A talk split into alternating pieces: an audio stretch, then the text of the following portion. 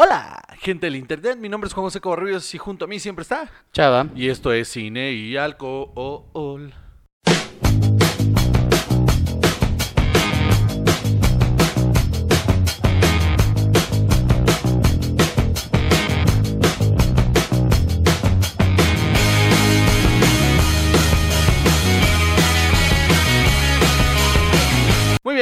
Eh, estamos aquí desde los Chava Studios una semana más, la semana número 41. Damas y caballeros, nos encontramos aquí.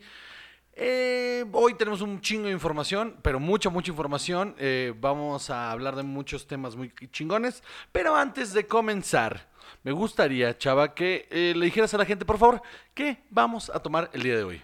El día de hoy vamos a tomar sidra ladrón de manzanas. Bueno, lo de sidra está por verse porque aquí dice cider, pero abajo dice bebida alcohólica preparada de manzana. Entonces, ve tú a saber qué significa eso.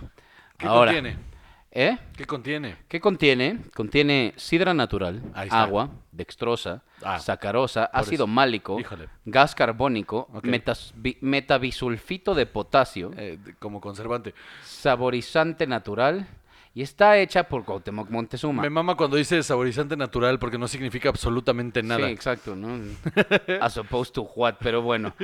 Aquí dice, manzanas atrevidas, tan dulces como ácidas, sabor naturalmente refrescante.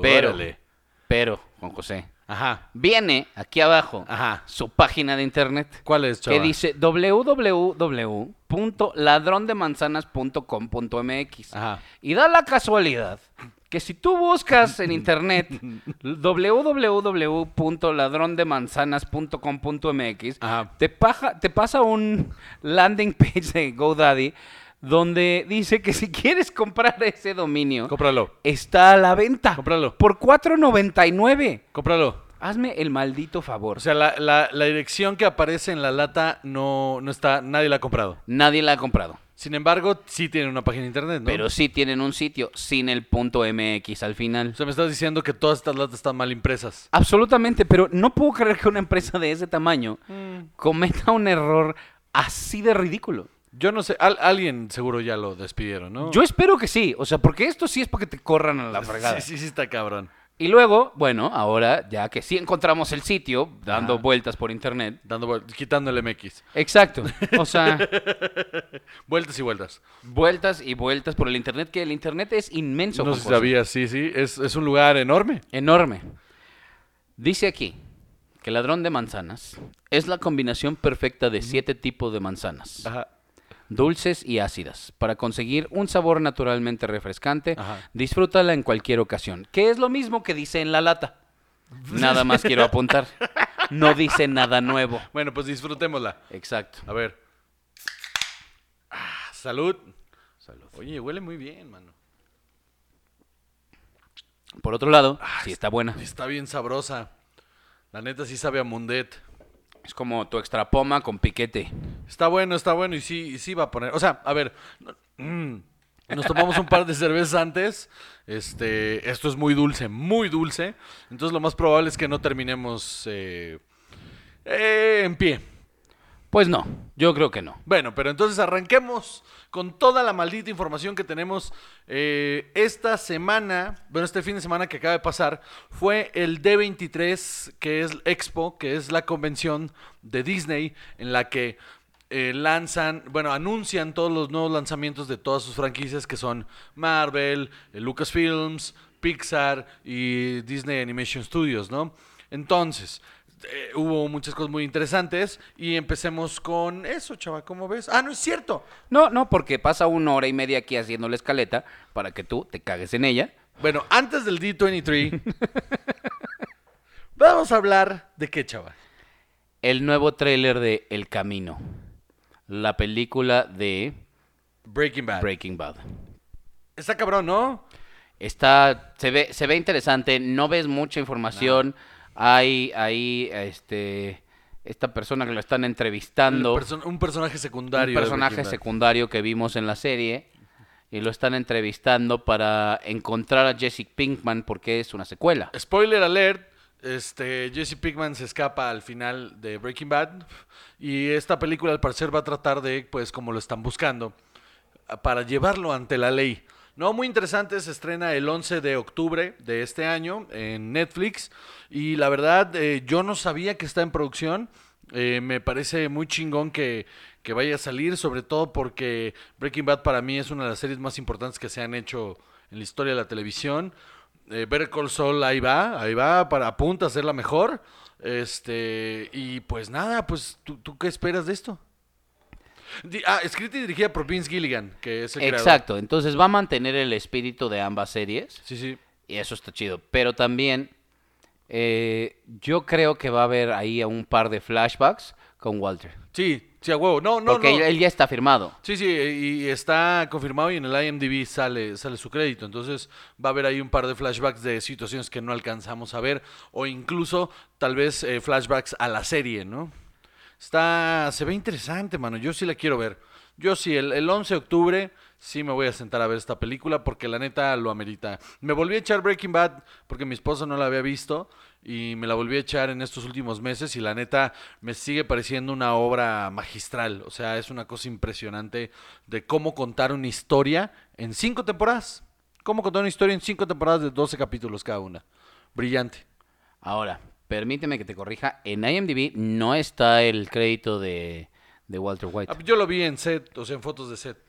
No en el Sí, set. sí está por ahí, está Yo- rumorado, pero Yo, yo no fui al set, pero vi fotos del set. O sea, si porque- hubiera sido al set, pues hubieras tomado unas fotos, ¿no? Tendrías algo más que decir. No te dan permiso, mano. No te dan permiso. Por eso traen un fotógrafo oficial. No, nunca ha sido un set, ¿verdad? O sea, por favor, como nunca se han filtrado fotos de un set. Como no serías el primero. sí, no, pues no, esto no es Marvel, ¿no? O sea, sí te cortan las manos y te cortan la lengua. Te, te lavan el cerebro para que nunca saques la información. Así de, oye, fuiste al, al set de Guardians 3 y contestes en arameo. Exacto, te activan como un agente. ¿Cómo se llamaba esa serie? De Americans. Ah, ándale, The Americans. Voy a ser como The Manchurian Candidate. De matar a Tom Holland antes de que la cague otra vez. de Manchurian Candidate. No sé por qué esa referencia siempre me da un montón de risa. Cada vez, porque aparte es una referencia que hacen mucho en el cine. Si te has fijado que en un chingo de películas, siempre que hay una situación como en la que uno se empieza a alterar demasiado, hay alguien que le, hey, a ver, cálmate, Manchurian Candidate. Pues Siempre- es que sí, porque o sea, era una película muy buena, muy famosa, y luego la rehicieron con Liv Schreiber Sí, sí, y Angelina Jolie, ¿no? Sí, es terrible. ¿Sí? ¿O estoy pensando en otra cosa? Yo creo que estás pensando en otra cosa. Salt, estoy pensando en Salt. Sí. Entonces, The Manchurian Candidate. Ah, no, con Denzel Washington Sí. y Liv Schreiber, perdón, sí. Y e- está divertida, pero no es maravillosa. No, maravillosa la, la primera versión. Pero qué cagado, qué cagado que, o sea, por ejemplo, en, en Civil War, ah, eh, Tony le dice a, a- a este, ¿cómo se llama? A Bucky, le dice, hey, take your gun down, Manchurian Candidate. Can you see we're on truce? Exacto, entonces, pues a lo mejor así te activan. Yo creo que sí, ¿no? me mamaría mucho que alguien me dijera, hey, cálmate, Manchurian Candidate. Me- ahí me rompo, ahí me rompo, me empiezo a cagar de la risa. Muy bien. Mientras estás tratando de ahorcar, no sé a quién. Franco Escamilla. ¡Ey! ¿Por qué? Bueno, entonces a quién. A alguien y ya. ¿Por qué decir nombres? O sea, por eso nadie me quiere, güey. Por eso nadie me quiere porque. Por eso nadie me quiere porque creen que. Yo no los odio a todos. pero nadie ¿eh? dijo que, o sea, espérame, el Manchurian Candidate no elige quién mata. Esa es una de las premisas más importantes de la No, película, no, güey. yo, lo, yo lo sé, yo lo sé, pero la, la gente. Habrá no es, quien no lo quiera. la gente no es tan inteligente. Bueno, a ver, este. Vamos a tener esta discusión aquí frente de la gente, Juan José. o sea, no ustedes, ustedes son brillantes. No. Hay ciertas personas que no son tan inteligentes. ¿Qué tema sigue, chava? Muy bien. Ahora sí, Juan José, Dime, por favor. puedes hablar del D23. Ah, sí, chava, ¿qué tienes que decir del 23? Estuvo padre. ¿Lo viste? Por supuesto que no. Por supuesto que no, yo tengo cosas que hacer. Yo sí vi todos los paneles. No, no, no. Pero, pero sí sé que se anunció la nueva serie de Obi-Wan. Ah, estuvo muy cabrón ese momento. Yo estaba viendo el panel en vivo, porque yo sí, aunque no tengo nada que hacer.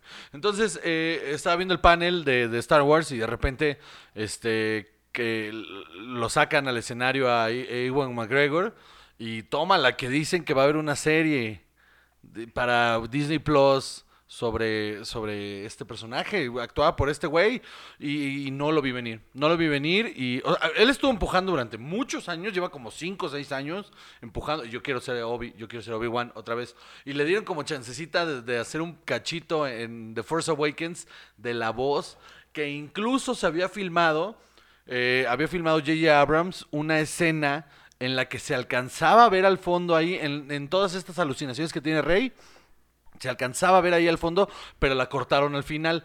Entonces ahí como que estaba el volverá, no volverá y toma la va a volver. No dieron nada más, no dijeron nada más, pero va a suceder. ¿En qué época tendría que suceder para que siguiera siendo Eh, McGregor? ah, es súper fácil, es en la época del exilio. Es, es en cuanto termina eh, el episodio 3, que él se va de exiliado a, este, a Tatooine. Y son como todas sus aventuras, seguro, post-Jedi, porque se supone que ya no es Jedi porque está ahí. eh, Conociendo a los Jaguars y así. Sí, sí, sí, sí, peleando por su vida ahí. Y tal vez, eh, tal vez haya, bueno, no tal vez, va a haber episodios en los que se va a enfrentar seguro a la mafia de los, de los Hots. Hots, sí. Y va, va a estar bueno, va a estar interesante. Va a conectar Con eh, el Uncle Owen y Out Beru por ahí. Estoy seguro que va a conectar con, con este, con eh, Rebels. Va a haber, va a haber eh, personajes de Rebels que van a, van a traer a live action y va a tener alguna conexión con Rock One justo antes de... ¿Cómo se llama la chica Jedi de Clone Wars? Ah, esta Ahsoka Tano. Ella está en Rebels, ¿no? Ella sale en Rebels. Ya grande. Ya, ya como. Pues no termina haciéndose Jedi porque no sabemos qué pasa con ella. Apenas vamos a saber en la nueva temporada que también anunciaron en D23 de la última temporada de Clone Wars. Ahí es donde le va- vamos a dar como eh, un cierre real a la historia de esta Sokatano. que no quedaron muy satisfechos los, los fans, incluyéndome a mí, con, con el cierre que le habían dado. Y, y vamos a ver cómo es que la ruptura entre Anakin y Ahsoka y seguro vamos a ver por primera vez a Ahsoka Tano de manera eh, live action. Eso, Eso estar- estaría chido, porque además ella es un personaje muy padre. es un gran personaje, es de los mejores personajes. De, es, es lo que hace que, que Clone Wars tenga muchísima sustancia. Y creo que es de los mejores personajes femeninos de Star Wars. Por, por- por- por mucho. De hecho, cuando, cuando ella sale en Rebels, eh, cambia por completo la serie y se vuelve muy chingón. Esta temporada en la que eh, se enfrenta a Darth Vader, o sea que ella le trata de buscar el... Es que tú estás ahí adentro, Anakin, y Anakin se rehúsa a volver a salir, está muy chingón, está muy chingón. Entonces, pues a ver, se ve muy interesante lo de Obi-Wan, a ver qué pasa con eso. No hay, no hay nada, no nos han dado plot, no han dado nada. Lo único que hicieron fue anunciar que va a haber. Y con eso me basta. ¿Qué más? También la serie de Moon Knight. Pero eso es para Marvel, ¿no? Moon Knight. Ok, para ustedes que no saben quién es Moon Knight. Moon Knight es un personaje de Marvel que es muy parecido a Batman. Este, en Es un científico. Eh, es- Eh, no. Pero Batman es un científico. Sí, muy bien. Que no es Batman. Monoriel. Este, siempre una referencia a los Simpsons, damas y caballeros. Este, eh, el, eh, ya se me olvidó, pendejo, lo que iba a decir. Ah, sí, Moon Knight es un personaje muy interesante, la neta. Este, de hecho, hay un, hay una historia, una historia corta en la que Sentry, que es como la especie de Superman de Marvel, se enfrenta a Moon Knight. Y esa es como su versión de Batman v Superman, que está muy chingona. A ver qué pasa con esta serie original para Disney Plus de Moon Knight. Va a haber otra de She-Hulk y va a haber otra de Mrs. Marvel, ¿no? Hablemos primero de Moon Knight. Espera, muy rápido. ¿Por qué Moon Knight nunca ha sido... O sea, ¿por qué, por qué tendrías tú que aclarar para todos ustedes que no lo conocen? ¿Por Porque qué no nunca ha sido tan grande? ¿Por qué no es popular? Porque es, eh, es nuevo, o sea, no tiene tantos años existiendo, es como de los 80. O sea, pero Deadpool es de los 90. Pero Deadpool tiene una, un aliciente ahí muy cabrón que es que se burla de los cómics. Entonces es el primer cómic en el que el personaje principal rompe la cuarta pared y platica con el lector y, y- y le metieron muchas cosas que llamaron mucho la atención y eso lo hizo muy popular. Aparte de que un actor muy famoso lo tomara y a huevo lo quisiera hacer. Eso es la... Por eso Deadpool dio el brinco tan cabrón. No, pero Deadpool también era muchísimo más popular que Moon Knight como cómic. Sí, sí, sí. Porque, por lo mismo, porque rompe la cuarta pared, porque Moonlight está muy oscuro. O sea, yo nunca entendí por qué nunca fue parte del universo Max. ¿Por qué lo dejaron en el Marvel normal? Cuando tenía el potencial de ser un personaje muy oscuro, muy violento. Y, como que lo han tratado con pinzas, justamente como para que no, no le pise los talones a Batman, no porque le pueda hacer daño a la imagen de Batman, sino porque creo que compite directamente con Batman y no quisieran ponerlo a competir porque va a perder. Pero es muy interesante que le hagan su propia serie para Disney Plus, que va a conectar con las películas del MCU, porque es lo cabrón de las, de las series de, de- de Disney Plus, que no es como las de Netflix o como las de ABC, que conectaba, pero luz. Ajá, muy sea, de lejos. Ajá, como. Solo ah, había el evento, menciones. ¿no? y Siempre era como, ah, el evento. para ah. que supieras que eran en el mismo universo, pero realmente no tenían contacto unos con otros. Sí, de hecho nunca mencionaban a los personajes con sus nombres, siempre los mencionaban con algo particular de ellos, ¿no? Como, ah, sí, el soldadote del escudo, ¿no? Ah, y el, el tipo verde que se enoja, pero realmente nunca conectaba al 100%. Ahora, estas series sí van a conectar muy cabrón con el, con el, con el universo de Marvel, que incluso está el rumor de que lo que van a hacer es poner el stepstone de, de- de estas cosas para que estos personajes puedan estar yendo y viniendo de la televisión al cine. Entonces de repente empiezas a ver a She-Hulk en su serie Disney Plus y cuando vayas al cine a ver Avengers, hay una aparición de She-Hulk y no te brinque de, ay, ¿esta de dónde salió? No, ya me aventé su serie, ¿no? Todo el año. Entonces, chingón, me, me, me agrada. Ahora, Moon Knight, ¿nos puedes contar un poquito sobre Moon Knight? ¿Tú, tú que lo leíste? Eh, no, no podría. La verdad es que estoy muy ocupado aquí disfrutando mi ladrón de manzanas. Muy bien. Pues nada, Moon Knight, eh, ex militar, este, me- convertido en mercenario, que después este, eh, se adquiere sus poderes de un dios egipcio. Y a partir de esto eh, tiene unos trastornos ahí de, personalidad. Y a partir de estos trastornos de personalidad, cuando regresa al mundo real, se vuelve una especie de playboy de día, este asesino, bueno, superhéroe de noche, ¿no?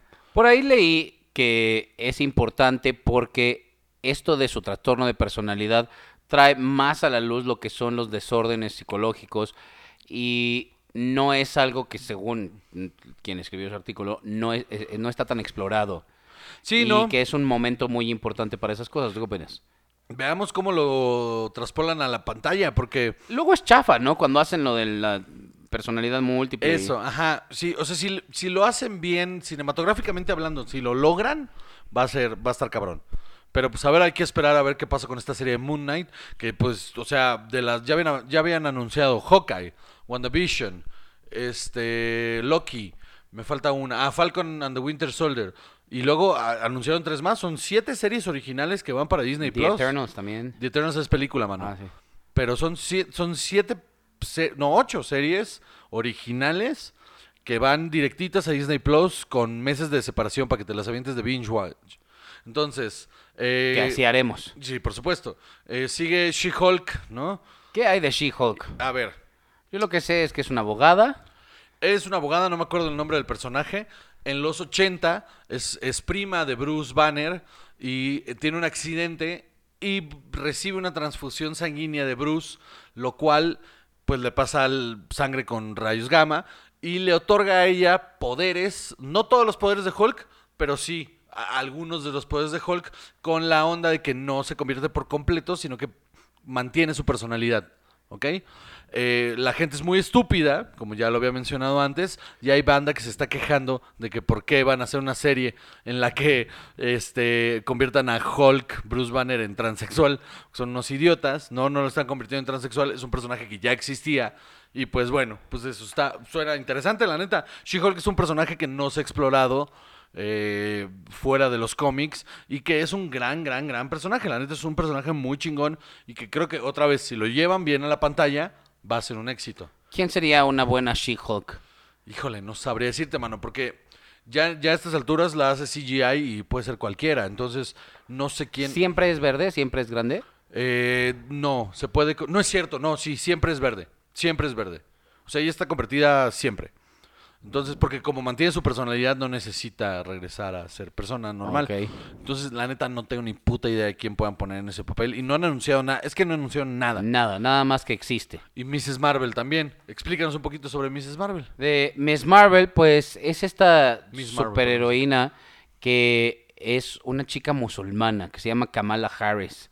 Eso está muy interesante, ¿no? Y además Es un gran ella cómic. Es un shapeshifter y puede cambiar de forma. Pero ¿en qué se transforma? Es que más que transformarse, eh, puede, o sea, su, cuer- eh, su cuerpo es como muy elástico. Entonces, como que, como que puede cambiar la forma de su cara y puede cambiar la forma de su cuerpo. O sea, como, o sea, te- se puede convertir en ti, pues. Pero es, es más que, más que cambiar de forma, es como, como moldear su cuerpo. Ok. Es como adaptable. Este, es un enorme personaje. La neta, léanse un par de cómics del último run que hay de, de, Miss Marvel, perdón. Está muy, muy chingón. Porque si es una historia, es, tiene este feeling que tenía Spider-Man del Ultimate. Que era como una chavita que está en prepa, que tiene pedos de- de chavita, con una familia musulmana súper eh, eh, Conservadora. conservadora. Su traje es muy conservador, Sí, sí, ¿no? sí. O sea, Sí, sí. tiene faldita y todo, pero abajo trae mallas. O sea, no anda nada descubierta, ni mucho menos. No, no, y es una niña larga, larga, larga, flaca, flaca, flaca, muy incómoda, que es, es muy chistosa. Y de verdad, léanse un par de esos porque sí está muy, muy bueno, vale mucho la pena. Y me, me agrada muchísimo que hayan hecho, se hayan aventado la chambas de esta serie, que, que no es cualquier cosa, ¿eh? Pues, o sea, también eso sí creo que es un momento importante para hacer una serie sobre un personaje así que sea musulmán. Sí, es pakistaní, ¿no? Sí, un superhéroe pakistaní, claro, sí, sí. Entonces, eso sí creo que lo van a explotar mucho. Claro, un inmigrante en Estados Unidos, o sea, no mames, o sea, está cabrón, es, un- es una gran idea que hayan, que hayan tomado esta, Ojalá que lo jueguen bien. Lo van a hacer. Es una gran, gran, gran, gran idea. Oye, salud. Ladrón de manzanas, Sidra. Que tiene un zorro en la lata. Era mi duda. ¿Los zorros se roban manzanas? Fíjate eh, que, que no sé, no sé si los zorros coman manzanas. Me parece... ¿Son omnívoros? No tengo ni puta idea. Pues mira, Te puedo decir el nombre de 10 actores que salieron en El Señor de los Anillos, pero no sé si un hay zorro... que contactar a nuestros cuates de, de zoología y alcohol a ver qué nos tienen que decir. Ah, ese popular podcast que no existe. Muy bien. ¿Qué sigue? Próximamente también desde los chavos. no es cierto. ¿Qué sigue? Eh, el trailer de The Mandalorian. Híjole, chava, empieza. Pues sí se ve muy interesante. La verdad es que visualmente, me lo dijiste hace rato, no le piden nada a las películas.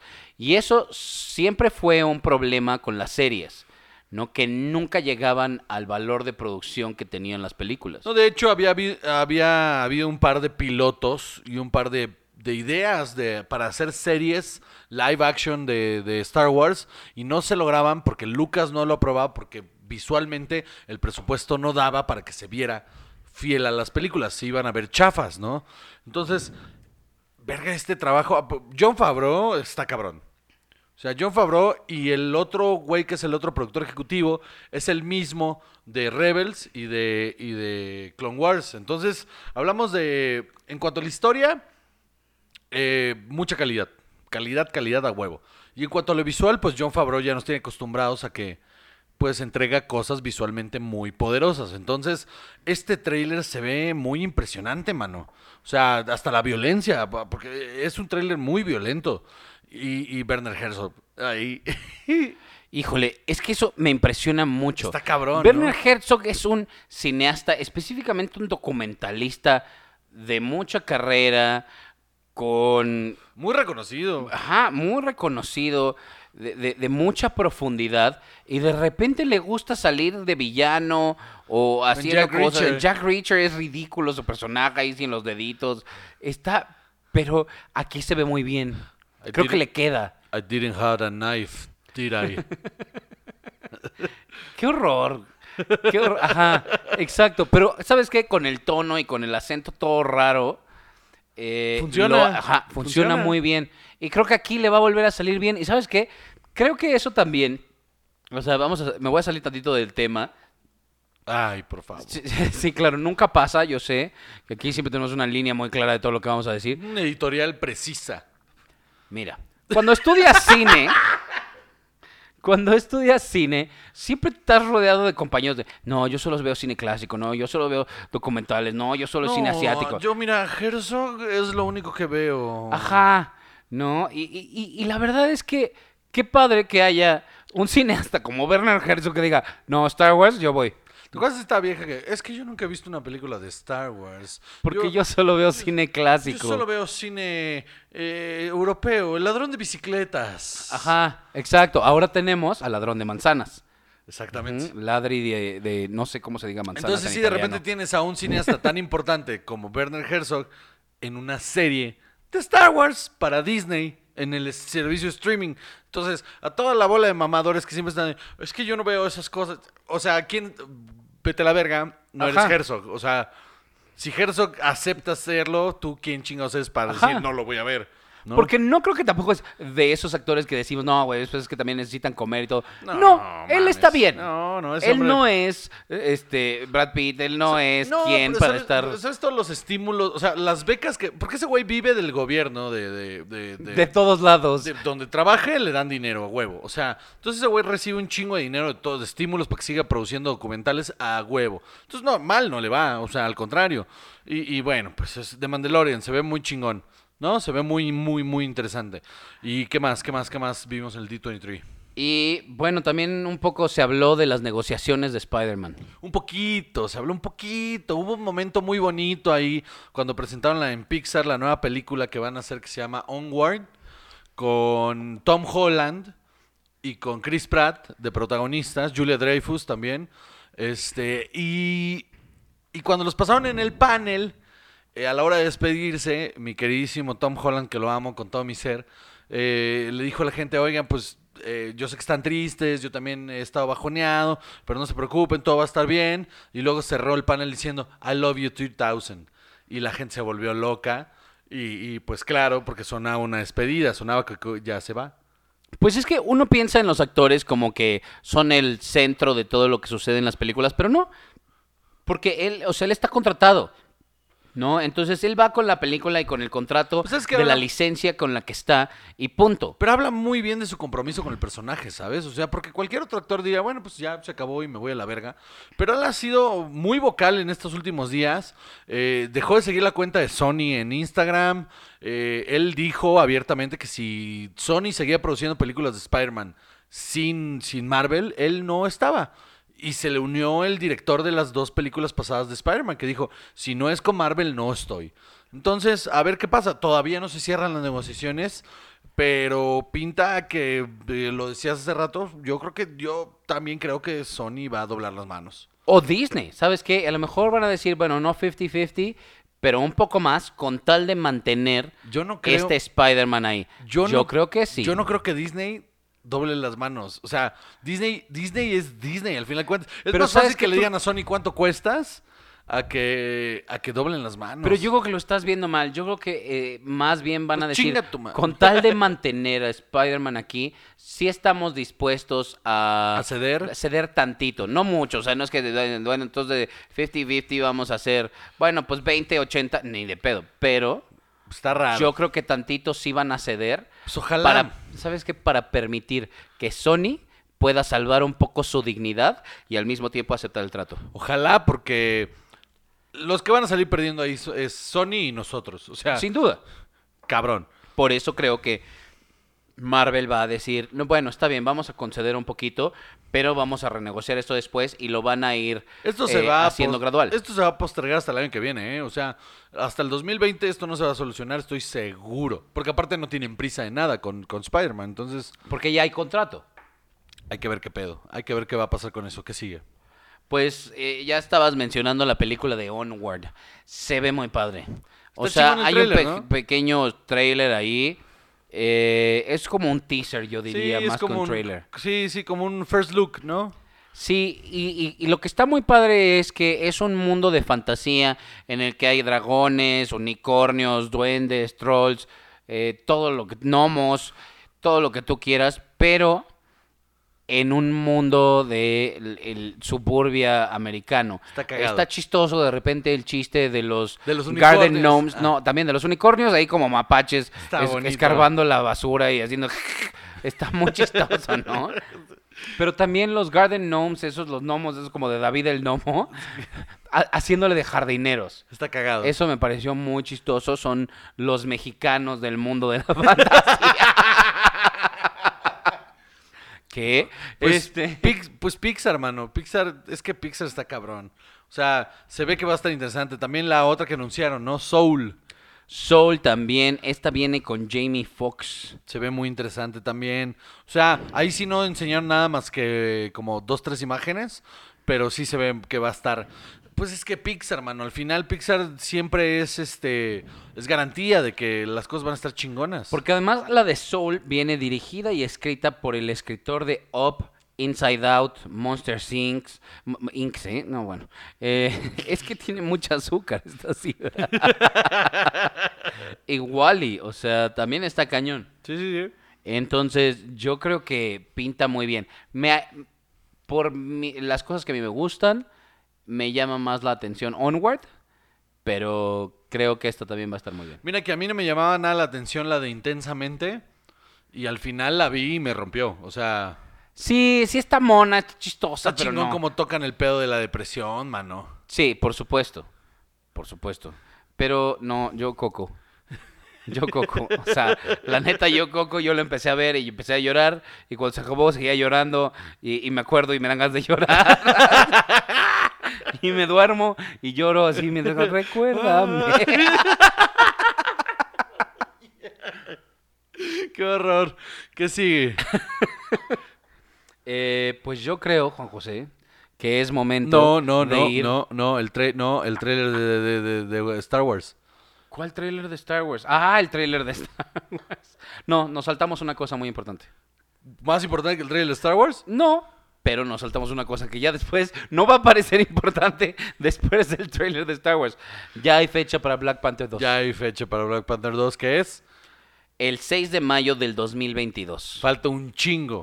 Sí, exacto. La Aparte verdad, el anuncio estuvo muy cabrón, o sea, nada más estaba Kevin Feige ahí arriba del, del, del del escenario, mandó llamar a Ryan Coolidge, cuando lo mandó llamar se saludaron, en el fondo de la pantalla apareció la fecha y dijeron, este no es el nombre, por cierto, de la película, o sea, solo es para que sepan que ya viene Black Panther 2, no se va a llamar así, y ahí está la fecha, adiós, y se fueron a la chingada.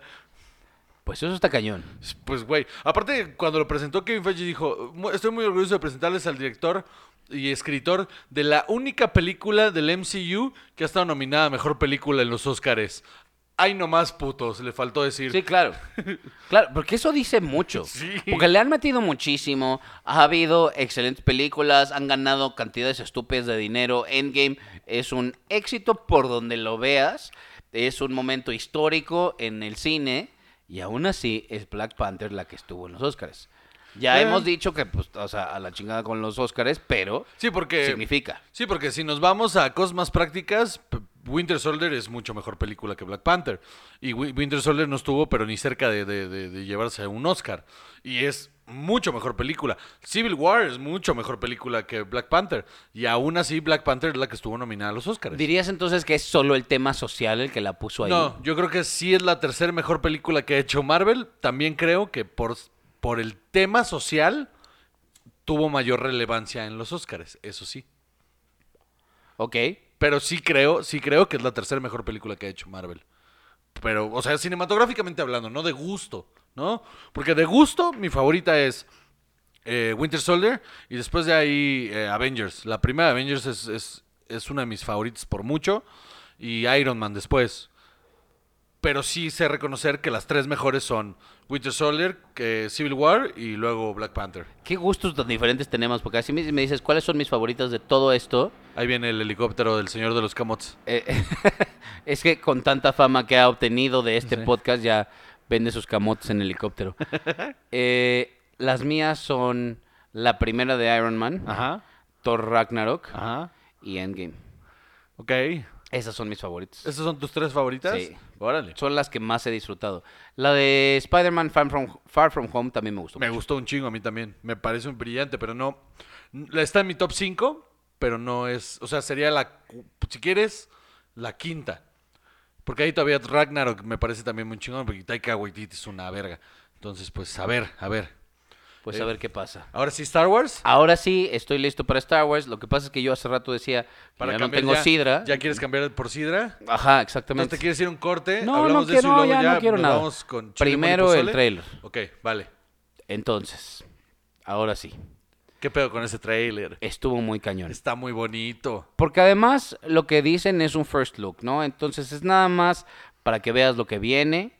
Y para que veas de dónde viene. Uy, qué bonito ese montaje al Lo que te ponen de es el, el fin de una era, eh, la historia de una generación, está muy cañón.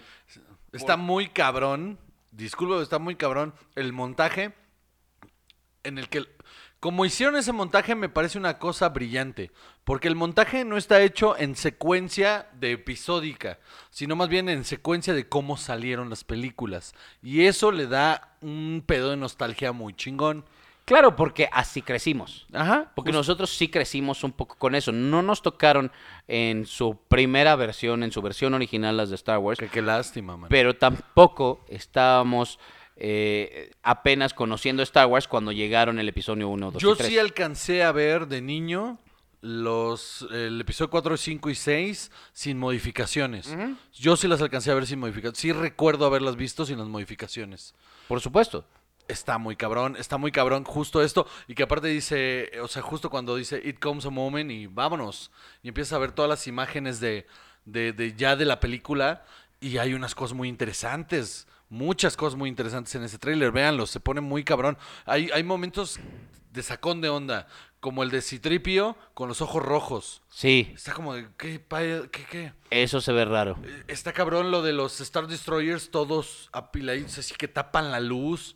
Está muy cabrón, muy, muy cabrón todo. Se ve muy épico el final. Sí, da la sensación de que esto va a estar, pero impresionante. Y además, El hay último. ese momento. Ese puto momento. Está el momento del, del póster, Sí. ¿no? En el que están ahí como en una plataforma, en una... como risco Ajá. artificial, eh, peleando Rey y, y Y- Kylo Ren. Ajá. Pero también viene el otro momento. Híjole, mano, es que no lo vi venir. Empieza a escuchar la voz del emperador. Este, tu momento ha llegado. Y de repente negros y luego rey con una túnica negra, vestida completamente de negro, con un semblante súper... Súper cambiado, muy rígido. Sí, Sí, sí, sí. Y con una espada doble y luego de repente... ¡fum! se- Y se- la abre, sí. y, ¡Ah! ¿Qué pedo con eso? ¿Qué va a pasar? Y la abre como Darth Maul. Puede pasar una de dos cosas. Que esto sea misleading. O sea, como, ya sabes, este rollo de, de realmente no estaba, no se fue al lado oscuro, solo engañó ahí. O a- le robó la espada a alguien. Ajá. ¿No? Y solo está vestida de negro porque en el regreso del Jedi, si recuerdas, Luke está vestido de negro cuando va a rescatar a, a Han. Eso puede ser. O, que sería lo más interesante, Rey se va al lado oscuro. Porque nunca, todo el tiempo estuvimos jugando con el concepto de que, que me- me- a mí es de las cosas que más aprecio de esta trilogía, que Kylo Ren realmente nunca se- está en el lado oscuro. O sea, el güey siempre está eh, confrontándose a sí mismo entre estoy en el lado oscuro, estoy en la, la luz y la verga. Y, y- Que, está simbolizado en su espada, que es inestable, que tiene el cristal Kyber roto. O sea, que- tiene todas esas cosas en las que no está ni en, ni en un lado ni en el otro. ¿no? Porque tampoco es bueno. No, pero ahí estuvo el momento. En, el, en el- la película pasada hubo un momento muy sencillo en el que Luke le dice a Rey: Te fuiste al lado oscuro en chinga. Tu mente se fue rapidísimo. Y luego cuando cae en el, en el hoyo este ahí en la isla, donde ella está explorándose a sí misma y el va y viene de su voz nos dice que hay una duda muy cabrona. No lo vi venir. Entonces no sé qué va a pasar con eso y estoy muy intrigado. Y vamos a estar ahí pinche 19, o 20, no, 22, creo que es 22 de diciembre, eh, en- haciendo fila, porque, güey, es el final de una historia que nos marcó durante tres décadas. Está cabrón. Sí, esa sí la vamos a ver en el estreno a la medianoche, Sí. sin duda alguna. Si hay que ir a trabajar, pues ni modo. No, va a estar de vacaciones, mano. Ah, el 22 de diciembre ya voy a estar de Sí. vacaciones, qué emoción. Sí, sí, sí, sí. No, no, no, no.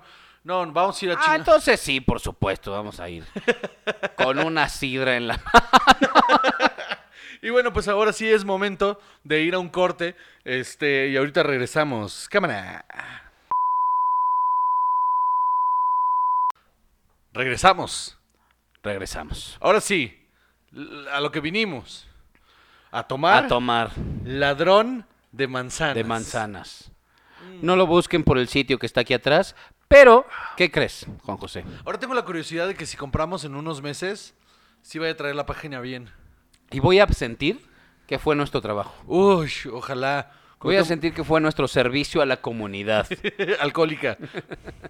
Cine- Fíjate que específico, gracias a ustedes que nos ven y nos escuchan, porque sí el mercado que buscamos está extremadamente específico. Banda a la que le gusta chupar un chingo y es cinéfila. Fíjate que se me ha comunicado por varias redes sociales que hay gente que escucha el podcast mientras toma para empedarse con nosotros. Hay banda que se echa sus caguamas mientras está escuchando el podcast. ¿Sabes qué? Qué bueno. Sí, yo creo que así es la única manera que nos entiende. Eh, eso no hemos hecho. Eso no hemos hecho la caguama. Caguama, ah, pero. Pero lo vamos a hacer. Ah, es que, sí. Lo vamos a hacer. Sí, claro que sí. Muy bien. Exacto, tal vez repitamos marca, pero en Caguama sabe Eh, diferente. ¿qué tal? Se calienta más rápido. Calienta mucho más rápido. Y al final sabe a puras babas. Muy bien. Además, casi no va a estorbar aquí. Sí. Un chicaguamón ahí. Muy bien. Eh, Muy bien. Chava, ¿de qué vamos a hablar ahora, por favor? Ahora sigue. En ese mismo bracket que dijiste de, ci- de cinéfilos y gente que toma, Once Upon a Time in Hollywood. A partir de este momento, damas y caballeros, si ustedes no han ido al cine a ver la nueva película de Tarantino, su película número 9, ya que Kill Bill 1 y 2 se las considera una sola película, em, ya no escuchen más. Pero si ya la fueron a ver, Váyanse a dormir. damas y caballeros, a partir de este momento, spoiler alert, spoiler alert, spoiler alert. Vamos a hacer un review con spoilers sobre Once Upon a Time in Hollywood. ¿Cómo se llama en español? Érase una vez en Hollywood. Protagonizada por Leonardo DiCaprio, Brad Pitt, Margot Robbie. No, había una vez en Hollywood, perdón. Ay. Pero se oye mejor. Es- sí, claro. Bueno, el punto es que vamos a hacer un spoiler review de esta gran, gran, gran, gran película de Quentin Tarantino. Vamos a empezar con lo obvio. Está Chava. cañón. ¿Es o no es la mejor película de Tarantino? Es la mejor película de Tarantino y va a ser, sin duda alguna, de las mejores películas del año. ¿Esta es la película que tú crees que define la carrera de Tarantino? Sí. Esta es, ¿no? Este es Tarantino. Bueno, a ver. vamos espera. a, vamos a, a- A a- ver. No, la que define la carrera de Tarantino es y Pulp será Fiction. para siempre Pulp Fiction. No, no, no. Pulp Fiction es la película que, que define a Tarantino como uno de los mejores directores de todos los tiempos. Esta película había una. eh, Once Upon a Time in Hollywood, chinga su Ajá. madre. Este. Es la película que lo catapulta a. Genio. Sí, esta es la película en la que él se canoniza. Está cabrón porque Django era buena.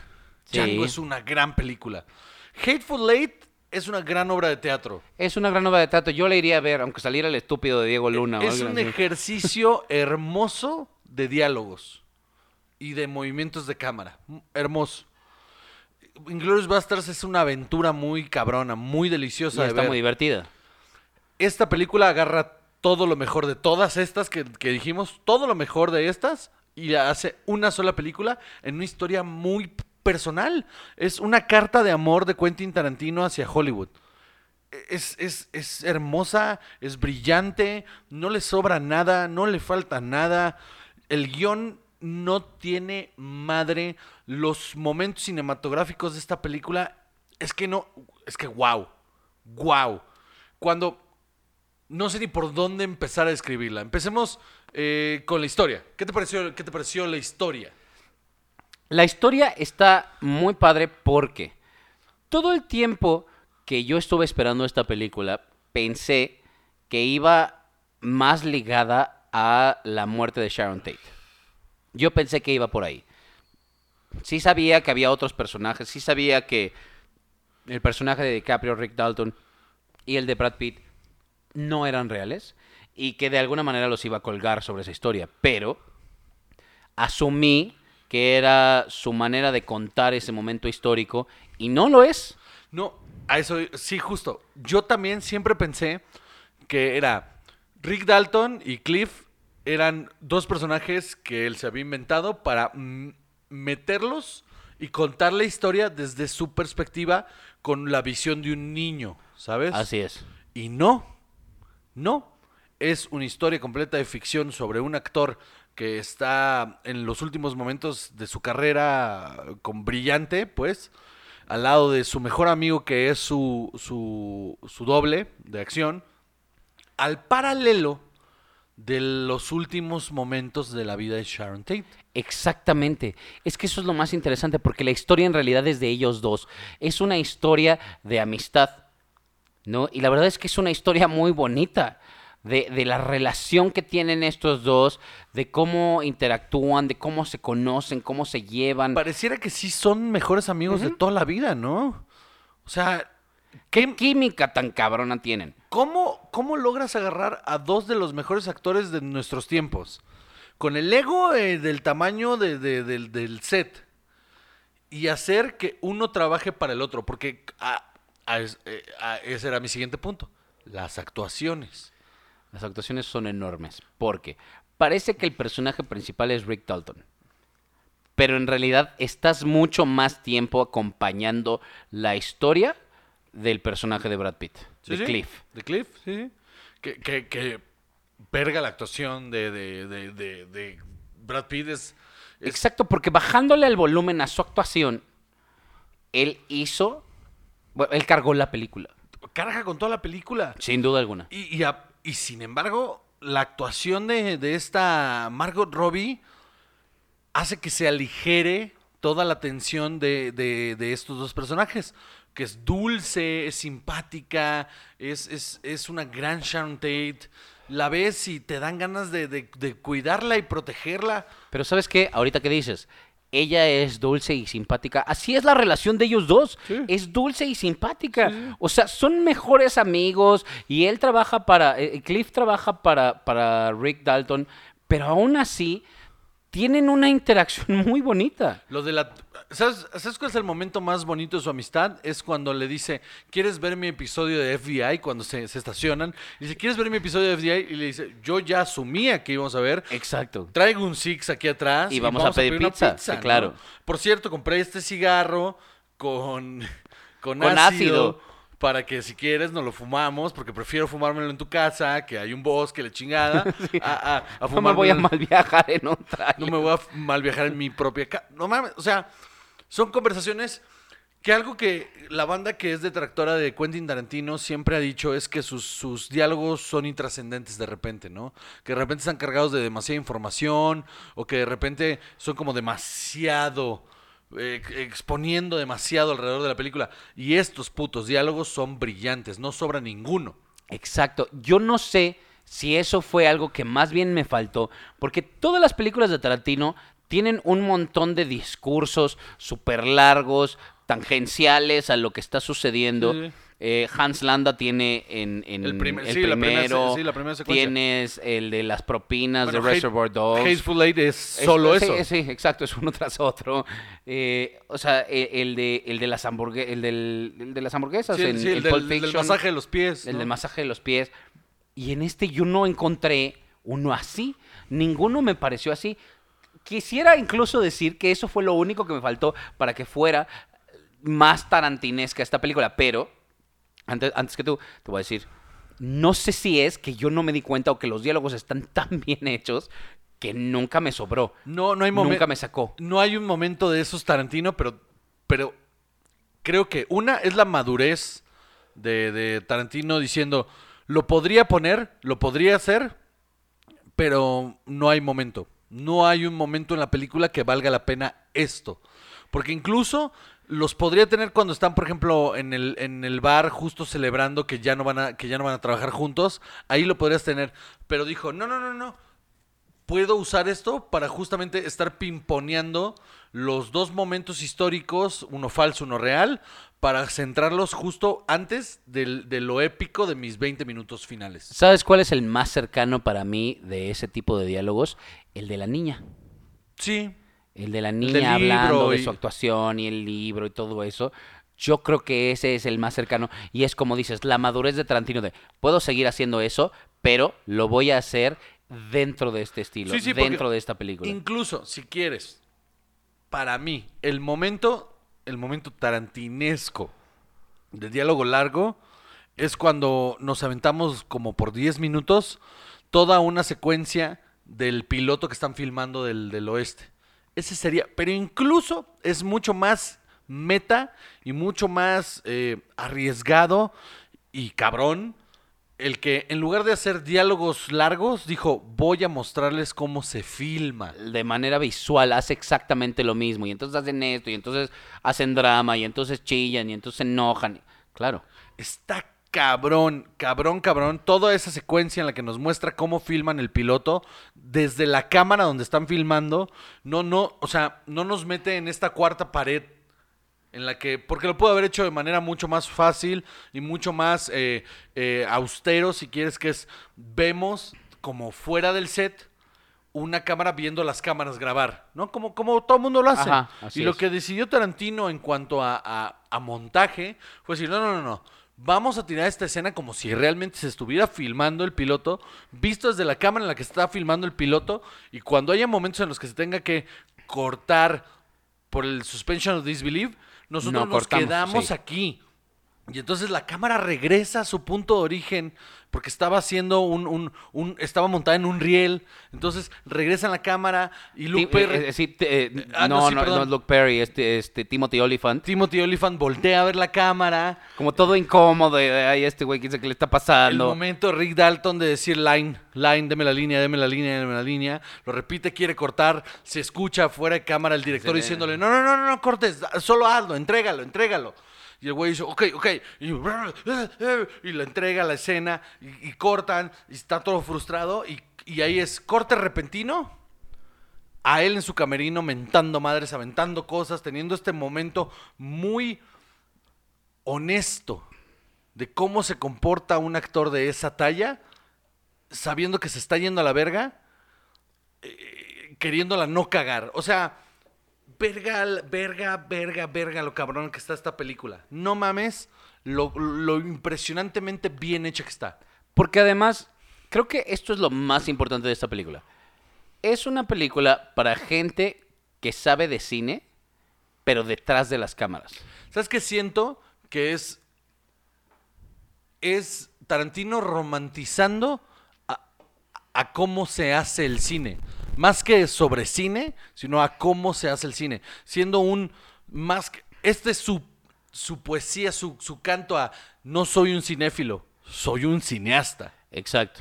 O sea, sí soy cinéfilo, pero esta película no lo que le- la diferencia del resto del, del- del trabajo, del grosso del trabajo de, de Tarantino es que el resto es un tributo a su gusto por el cine, de ver, a su gusto por ver cine. Y esta es su gusto por hacer cine. Y no mames, qué hermosa, güey.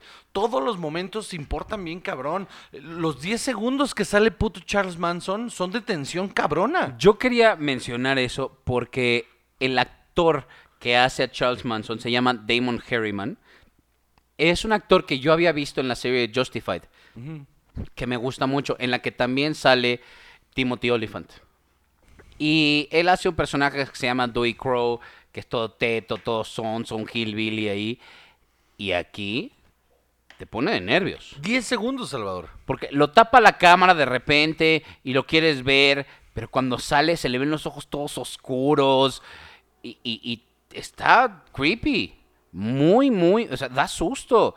Porque sabes quién es. Porque además lo hace tan bien Tarantino y lo hace tan bien el actor en el que él saluda de, ay, hola, ¿cómo están? Y, sabes, pero es que este es Charles Manson. Es una cosa tremenda eso. Toda la película, mano. Toda la película. El momento de decisión. No quiero que lleguemos todavía a los últimos 20 minutos porque creo que quiero que cerremos con eso. Pero todo, todo, todo alrededor de, de cuando se va a Italia.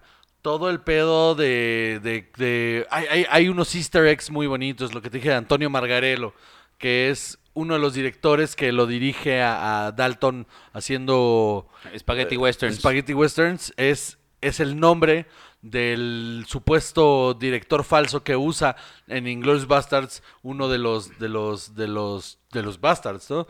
Que justamente es uno de los momentos más chistosos con Hans Landa cuando le pregunta en italiano cómo, eh, cómo se llama y le contesta Antonio Margarello.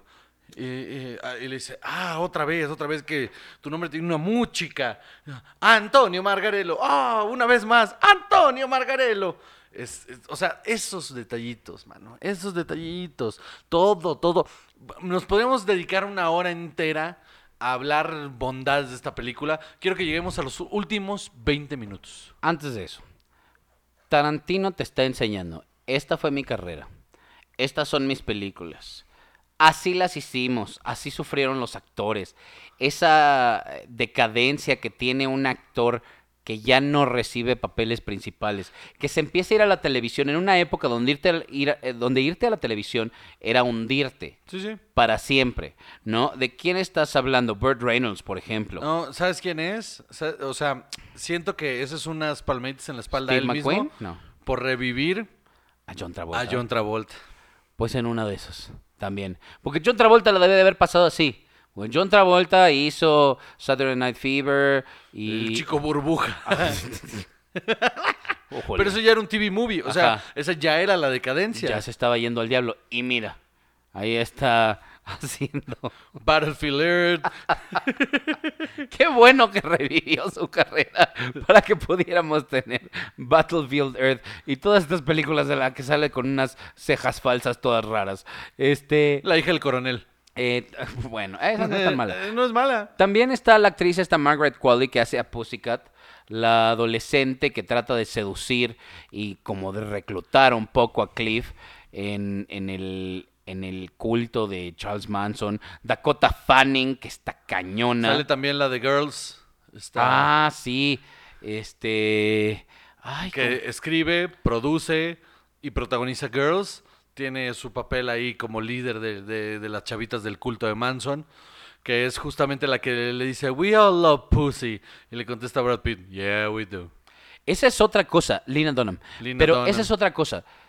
Aún teniendo a estos actores tan grandes como Al Pacino, como Margot Robbie, como Emil Hirsch, incluso, como dijiste, DiCaprio y Brad Pitt, nadie se roba cámara. Todos están en su lugar, Función de la película. todos hacen lo que tienen que hacer por la película. Por eso va a ser la mejor película del año, yo creo. No, pues está cabrón. O sea, no, no veo otra película sobrepasando esta película. De, de verdad, de verdad, de verdad, de verdad. Sí, sí fue un viaje muy cabrón verla. Pero otra vez, hay que recalcar, esta no es una película para cinéfilos, es una, o sea, nada más. Hay gente a la que le gusta el cine de Tarantino y está bien. Pero hay gente que puede ver mucho cine, a la que le puede gustar mucho el cine y no le va a gustar porque te muestra un universo muy extraño, muy diferente. Yo conozco dos personas que ven mucho cine y no les gustó. Yo también. Mi mamá no fue fan. Mi mamá al al final me dijo, pero, oye, pero, este, ¿cómo? No entendí. Es que esto no pasó así. Ajá. ¿No? Y No, yo, yo conozco banda que también es muy fan del cine, que de repente dijo, "Meh, eh, no es de las mejores de Tarantino. Y, y dije, es que, mano, es que, es que esta película está hecha, no es para cinéfilos, esta película está hecha para la banda que está enamorada de cómo hacer películas. así es. La fantasía del Hollywood viejo. Porque hay otra persona que vio esta película y nos escucha con toda regularidad y nos aguanta nuestras tarugadas y dijo, yo no entendí nada y no me gustó, pero ni poquito. Y es por eso, porque no es tanto para cualquiera que no ha estado tan cerca de la producción, eh, sin que tengas también esa apertura de decir, pues voy a ir a ver una película de Tarantino y a ver qué sale. ¿no? Sí. Entonces, eso eh, eh, creo que tal vez la detenga un poco, pero como obra artística es una cosa eh, Es una espeluznante. impresionante, güey. La escena de Bruce Lee está hermosa. Está divertidísima porque los flashbacks están metidos perfectos. Tanto que te cuesta trabajo de repente darte cuenta que ya te fuiste a un flashback. Sí, sí, hasta que regresa a él en el techo y le dice, ah, sí, es por eso. Y entonces te da risa lo que pasó con Bruce Lee, porque dices, Bruce Lee es un mamador, Está muy cagado. ¿no? Y le meten una tranquila. Y, y, y, y la verdad es que sí pasan esas cosas en los sets. La gente se pelea y la gente nesea y, y discuten. Y, y en la película son super cuates, o son los mejores amigos, o son compañeros, lo que tú Todo- quieras. Pero a la hora, a la hora todo el mundo se mide el pito. Ajá, porque los egos, ¿no? Entonces eso está muy cañón. Ahora, vamos a entrar a los últimos 25 minutos de esta película. No vi venir nada de lo que pasó. Yo tampoco. Pero nada, o sea, a ver, quiero aclarar una cosa. Damas y caballeros que nos escuchan, yo lo dije y aquí está. Tenía, El ego. Tenía otra vez la maldita razón. Tarantino cambia la historia de, de la muerte de Sharon Tate, no la mata. Es tu maldición. No la mata, es mi maldición saber las cosas, maldita sea. Este, es, es- es un poder, pero al mismo tiempo es, es mi calvario. O sea, eh, qué hermoso final, güey. Eh, ah, toda la conversación de los... de- de- pr- primero llegan en el coche, este güey se fuma el cigarro con, con, con ácido, se sale a caminar el perro, la vieja, este cabrón se va a dormir, este güey se pone todo pedo en la alberca, y yo ahí dije, pues ya, se van a meter. Se van a meter a la casa de Sharon Tate. Vamos a ver cómo la matan. No voy Y a tener se van a enterar y en su mal viaje y en su... Sí, claro. Sí, entonces va, va a haber una situación ahí chusca. Y dije, qué arriesgado. Una situación chusca. De esto es lo que la gente se quejaba. De alrededor de, de la muerte de Sharon Tate, ¿no? Resulta que el personaje Leonardo DiCaprio. Este. escucha al coche. Y empieza en el. en el momento más snob y en el momento más hollywoodense sale a decirles que eso es una calle, porque aparte empieza a gritar desde dentro de Es la mi casa. calle privada. Sí, pago millones de impuestos para que estos malditos hippies y no sé qué. Y sale, les grita, los corre. Y cuando los corrió dije, aquí ya cambió todo. Esto no pasó así. Cuando los corre y se quedan abajo, el momento en el que ellos lo reconocen es muy chistoso. Claro. Claro, porque eso es lo que él está pidiendo todo el tiempo. Que alguien lo reconozca todavía, que siga siendo quien fue. Entonces lo reconocen y dicen, pues vamos a matarlo. Yo ahí dije, verga, que lo maten a él en lugar de matar a Sharon Tate es un final enorme, hermoso. A huevo que lo maten, sí, sí, sí, que lo maten, que lo maten, que lo maten de manera espectacular. Llegan, entra primero a la casa. Bueno, la chica que se escapa es muy chistoso también. En- Así de, Ay, no, es que yo dejé mi cuchillo ahí abajo. Ahorita vengo. Y se va a la verga está muy cagado. Regresa Cliff al, al- al departamento, a la casa, hasta el huevo de ácido.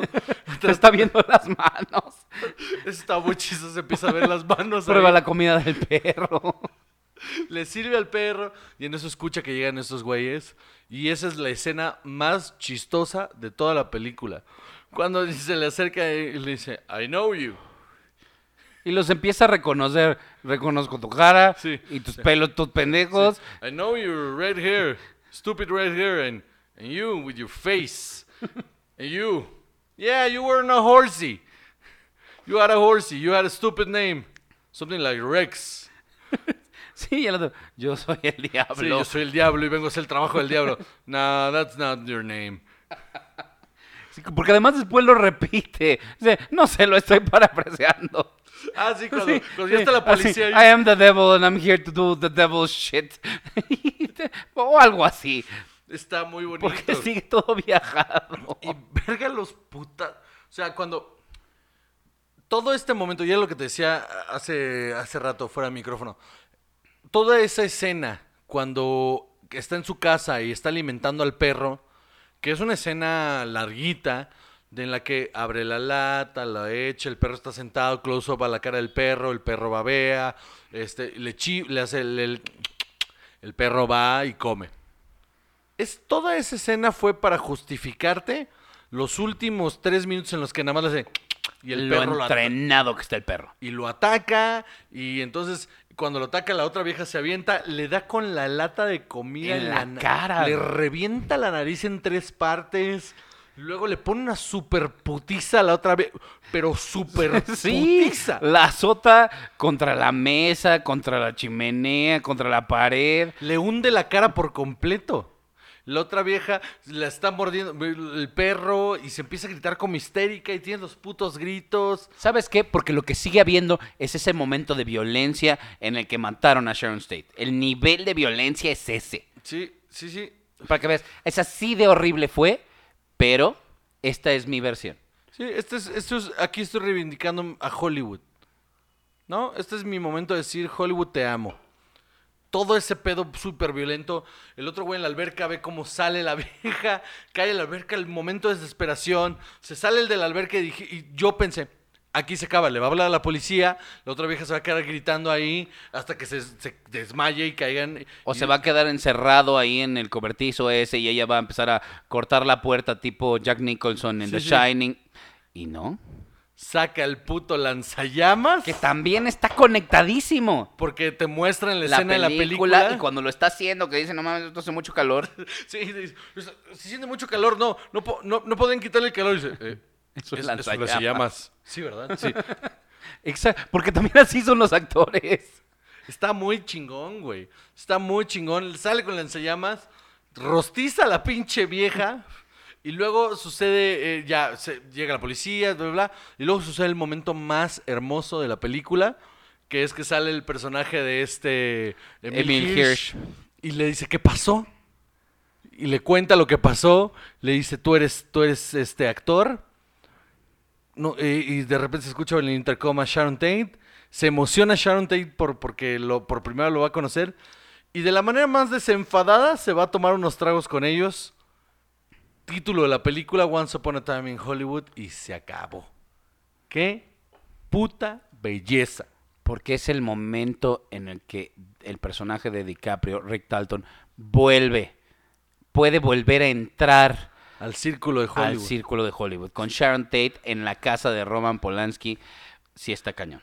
Está muy cabrón. Y Jay Sebring, que es, o sea, un actorcillo que en ese momento existió.